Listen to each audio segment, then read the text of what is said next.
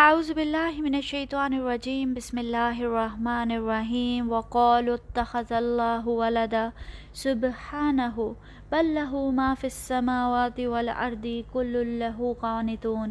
یہ کہتے ہیں کہ اللہ تعالیٰ کی اولاد ہے، نہیں، بلکہ وہ پاک ہے۔ زمین و آسمان کی تمام مخلوق اس کی ملکیت میں ہیں اور ہر ایک اس کا فرما بردار ہے۔ السلام علیکم ورحمۃ اللہ وبرکاتہ۔ آج ہم سورہ بقرہ کی آئے نمبر 116 سے سٹارٹ کریں گے۔ یہاں بھی انہی تین گروپس کی ڈسکشن جاری ہے یعنی مشرقین مکہ، یہود اور عیسائی۔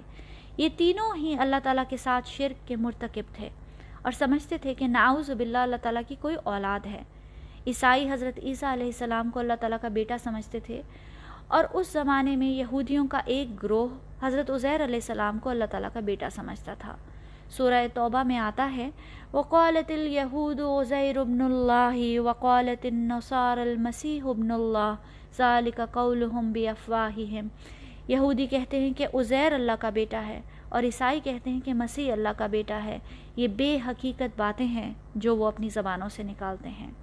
پھر مشرقین مکہ بھی اسی قسم کے شرک کا ارتکاب کرتے اور کہتے کہ فرشتے اللہ کی بیٹیاں ہیں۔ سورہ اسراء میں اللہ سبحانہ و تعالیٰ مشرقون کو مخاطب کرتے ہوئے فرماتے ہیں افا اسفاکم ربکم بالبنین واتخذ من الملائکت اناسا انکم لتقولون قولا عظیما۔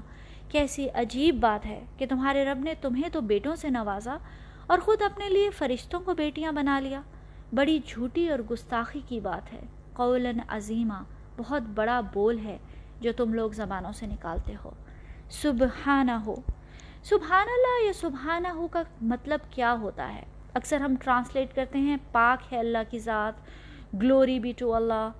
ہم اکثر یہ الفاظ استعمال تو کرتے ہیں، لیکن ان کا اصل مطلب نہیں سمجھتے۔ سبحان کا لفظ سباہا سے آیا ہے، جس کا مطلب ہے تیرنا، فلوٹ کرنا۔ امیجن کریں کہ جب کوئی چیز سمندر کی سطح پر تیر رہی ہوتی ہے، تو وہ سمندر کی گہرائیوں اور پستیوں میں جتنی بھی چیزیں ہیں، ان سے بالا تر ہوتی ہے۔ اوپر ہوتی ہے for above everything else سبحان اللہ کا مطلب بھی یہی ہے کہ مخلوق میں جو بھی کمیاں ہیں، کمزوریاں ہیں، خامیاں ہیں، پستیاں ہیں، اللہ کی ذات ان سب سے پاک ہے فار ابو ہے پرفیکٹ ہے۔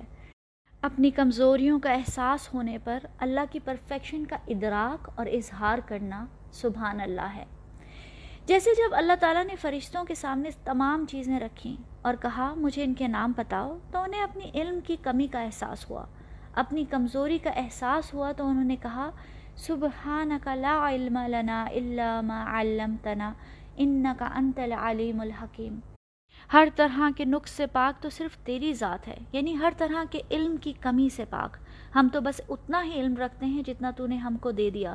حقیقت میں سب کچھ جاننے والا اور سمجھنے والا تیرے سوا کوئی نہیں۔ یعنی فرشتوں نے سبحانہ کا تب کہا جب انہوں نے اپنے علم کی کمی کا موازنہ اللہ تعالیٰ کے علم کی پرفیکشن اور لامحدودیت سے کیا۔ پھر جب حضرت یونس علیہ السلام نے غصے میں آ کر اللہ کے حکم کے بغیر اپنی قوم کو چھوڑ دیا اور انہیں مچھلی نے نگل لیا تو مچھلی کے پیٹ میں انہیں اپنی غلطی، اپنی کمی، اپنے غصے اور اپنے امپلسو ڈیسیجن پر ندامت ہوئی۔ تب انہوں نے کہا، لا الہ الا انت سبحانہ کا انی کنت من الظالمین، تیرے سوا کوئی الہ نہیں سبحانہ کا پاک ہے تیری ذات ہر طرح کی کمی سے، بے شک میں ہی ظالموں میں سے ہوں۔ یعنی اپنی غلطی، کمی کا احساس کر کے اللہ کی پرفیکشن کو یاد کرنا۔ اسی طرح جب ہم کسی پہاڑی سے یا سیڑھیوں سے نیچے اترتے ہیں تو سبحان اللہ کہنا سنت ہے۔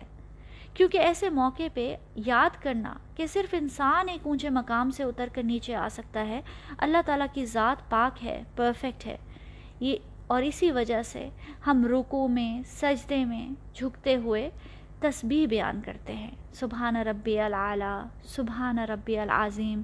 یعنی مخلوق کا کام ہے رب کے سامنے جھکنا، اور رب کی ذات کسی کے آگے جھکنے سے پاک ہے۔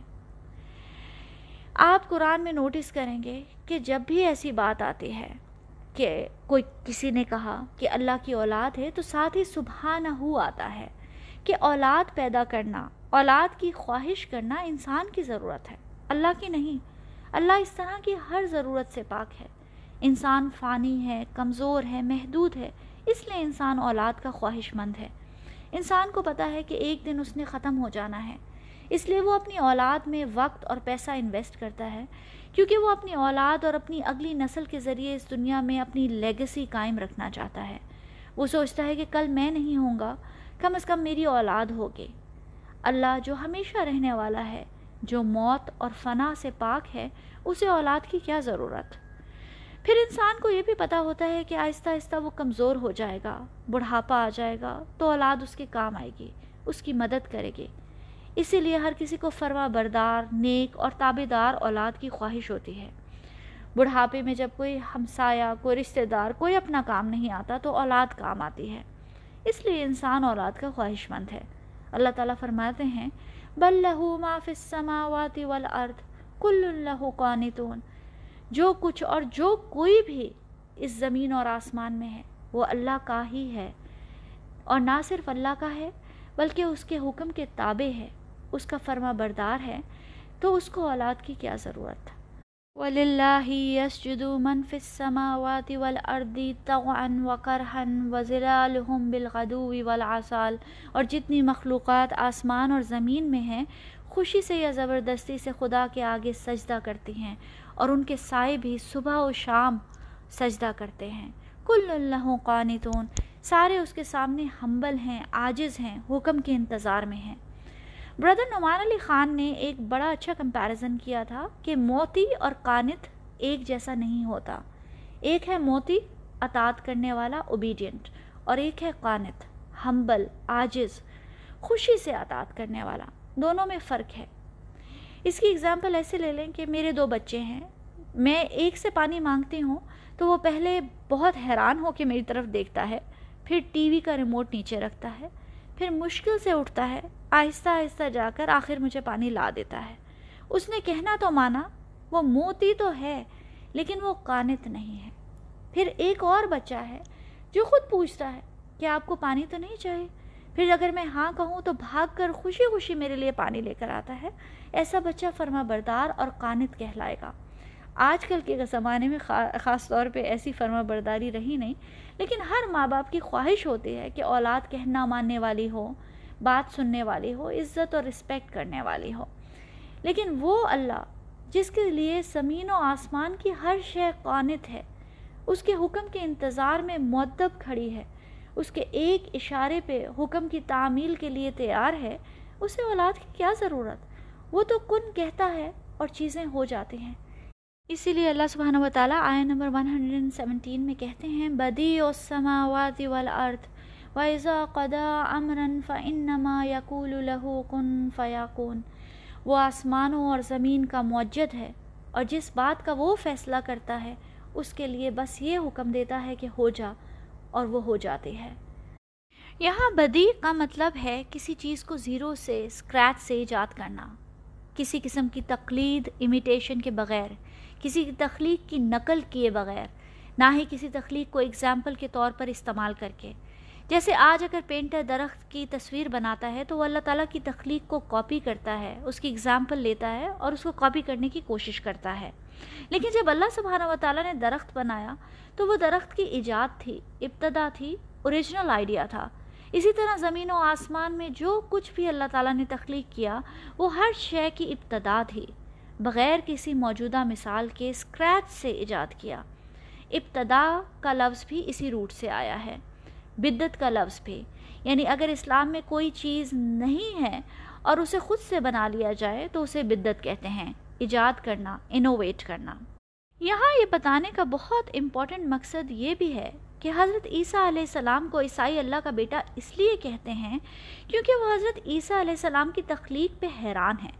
کہ بغیر باپ کے کوئی اولاد کیسے پیدا ہو سکتی ہے۔ اس لیے انہوں نے اپنے علم کی کمی کی بنا پہ یہ قیاس کر لیا کہ حضرت عیسیٰ ناؤز باللہ اللہ کے بیٹے ہیں۔ اللہ تعالیٰ فرماتے ہیں، اللہ تعالیٰ نے ہر شے بغیر کسی پریسیڈنس کے، بغیر کسی مادے کے، کسی آلے کے، مکان و زمان کی قید کے بغیر ایجاد کی۔ اس وقت تم حیران نہیں ہوئے اور حضرت عیسیٰ کی تخلیق پہ حیران ہو۔ اگر ایسا ہے تو لاجیکلی تو انہیں حضرت آدم علیہ السلام کو بھی اللہ کا بیٹا کہنا چاہیے، کیونکہ ان کی تخلیق تو حضرت عیسیٰ سے بھی زیادہ حیران کن ہے۔ کیونکہ حضرت عیسیٰ تو صرف با، کا تو صرف باپ نہیں تھا، حضرت آدم کا تو نہ باپ تھا نہ ماں۔ ان نہ مسل عیسیٰ عند اللہ کا مسل آدم۔ خلقہ من تراب ثم قال له کن فیکون اللہ کے نزدیک عیسیٰ کی مثال آدم کی سی ہے کہ اللہ نے اسے مٹی سے پیدا کیا اور حکم دیا کہ ہو جا اور وہ ہو گیا۔ اللہ تعالیٰ جب کسی شے کا ارادہ کرتے ہیں تو بس کن کہتے ہیں یعنی ہو جا اور وہ ہو جاتی ہے۔ اللہ تعالیٰ کا کن، اللہ تعالیٰ کی طاقت، قدرت اور ایبلٹی کا بھرپور اظہار ہے۔ وائزا قدا امرن فنما یقول الہو کن فیاکون قدا کا مطلب ہے کسی کام کا فیصلہ کرنا اسی لیے جج کو قاضی کہا جاتا ہے کیونکہ وہ فیصلہ کرتا ہے سورہ یاسین میں بھی آتا ہے ان نما امر ہو ازا اراد شعین یقول الہو کن فیاکون اس کے امر کی شان تو یہ ہے کہ وہ جب کسی چیز کا ارادہ کر لیتا ہے تو وہ کہتا ہے کن یعنی ہو جا اور وہ ہو جاتی ہے یعنی اصل شے اللہ تعالیٰ کا ارادہ اور فیصلہ ہے۔ جب فیصلہ ہو جاتا ہے تو پھر اس کام کے ہونے میں لمحہ بھی نہیں لگتا۔ وما امرنا اللہ واحد کلم ہم بالبصر۔ جب ہم کسی چیز کا حکم دیتے ہیں تو وہ پلک چھپکتے ہی فوراً ہو جاتی ہے اللہ تعالیٰ کے کن کی ہماری زندگی میں کیا سگنیفیکنس ہے یہ سمجھنا بھی بہت ضروری ہے۔ اللہ تعالیٰ کی قدرت، طاقت اتھارٹی لامحدود ہے۔ جو زمین و آسمان کو بنانے والا ہے، وہ ہماری زندگی میں ہر شے پہ قادر ہے۔ کوئی چیز بھی اس کے دائرہ اختیار سے باہر نہیں، لیکن اصل چیز اس کا ارادہ، اس کا فیصلہ ہے۔ اس کے ارادے کو اپنے حق میں کرنے کے لیے بندہ دعائیں کرتا ہے، عبادت کرتا ہے گر گڑاتا ہے۔ ہماری خواہش اور اس کے کن کے درمیان صرف ایک دعا ہے۔ جیسے کوئی بھکاری سڑک پر جانے والے سے بھیک مانگتا ہے گر گڑاتا ہے اپنے مسئلے بتاتا ہے، اپنی مشکلوں کا اظہار کرتا ہے تاکہ سننے والا دینے کا ارادہ بنا لے۔ اور اگر ارادہ بن گیا تو بس جیب میں ہاتھ ڈالنا ہے اور دینا ہے۔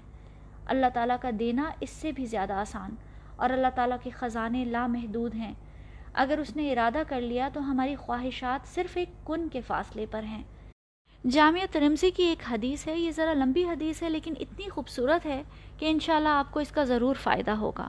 ابو ذر الغفاری رضی اللہ عنہ کہتے ہیں کہ رسول اللہ صلی اللہ علیہ وسلم نے فرمایا، اللہ تعالیٰ فرماتا ہے کہ اے میرے بندوں، تم سب گمراہ ہو، سوائے اس کے کہ جسے میں ہدایت دوں۔ اس لیے تم سب مجھ سے ہدایت مانگو، میں تمہیں ہدایت دوں گا۔ اور تم سب کے سب محتاج ہو، سوائے اس کے کہ جسے میں غنی مالدار کر دوں۔ اس لیے تم مجھ ہی سے مانگو، میں تمہیں رزق دوں گا۔ اور تم سب گناہ گار ہو سوائے اس کے کہ جسے میں عافیت دوں۔ سو جسے یہ معلوم ہو کہ میں بخشنے پر قادر ہوں، پھر وہ مجھ سے مغفرت چاہتا ہے، تو میں اسے معاف کر دیتا ہوں۔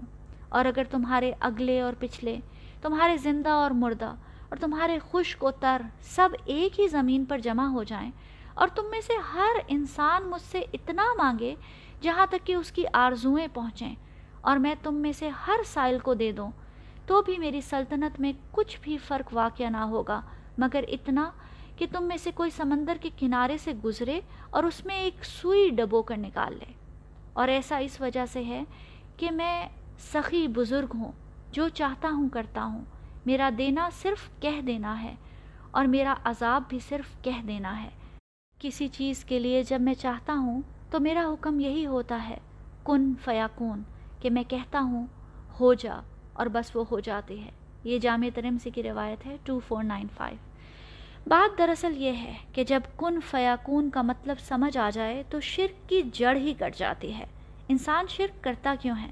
جب وہ اللہ کو چھوڑ کر غیر اللہ کے سامنے سامنے مانگنا شروع کر دیتا ہے، ہاتھ پھیلانا شروع کر کر دیتا ہے۔ جب وہ یہ سمجھنے لگتا ہے کہ شاید اللہ کے سوا کوئی اور اس کی ضرورت پوری کر سکتا ہے۔ لیکن اللہ نے کن کا کلمہ اپنی کسی مخلوق کو نہیں دیا۔ نہ رسولوں کو، نہ انبیاء کو، نہ اولیاء کو، نہ صحابہ کو، نہ فرشتوں کو۔ کن صرف خالق کی صفت ہے۔ تو کیوں نہ صرف اسے ہی پکارا جائے جو ہر چیز دینے پر قادر ہے اور جس کے خزانے لامحدود ہیں۔ السلام علیکم ورحمۃ اللہ وبرکاتہ۔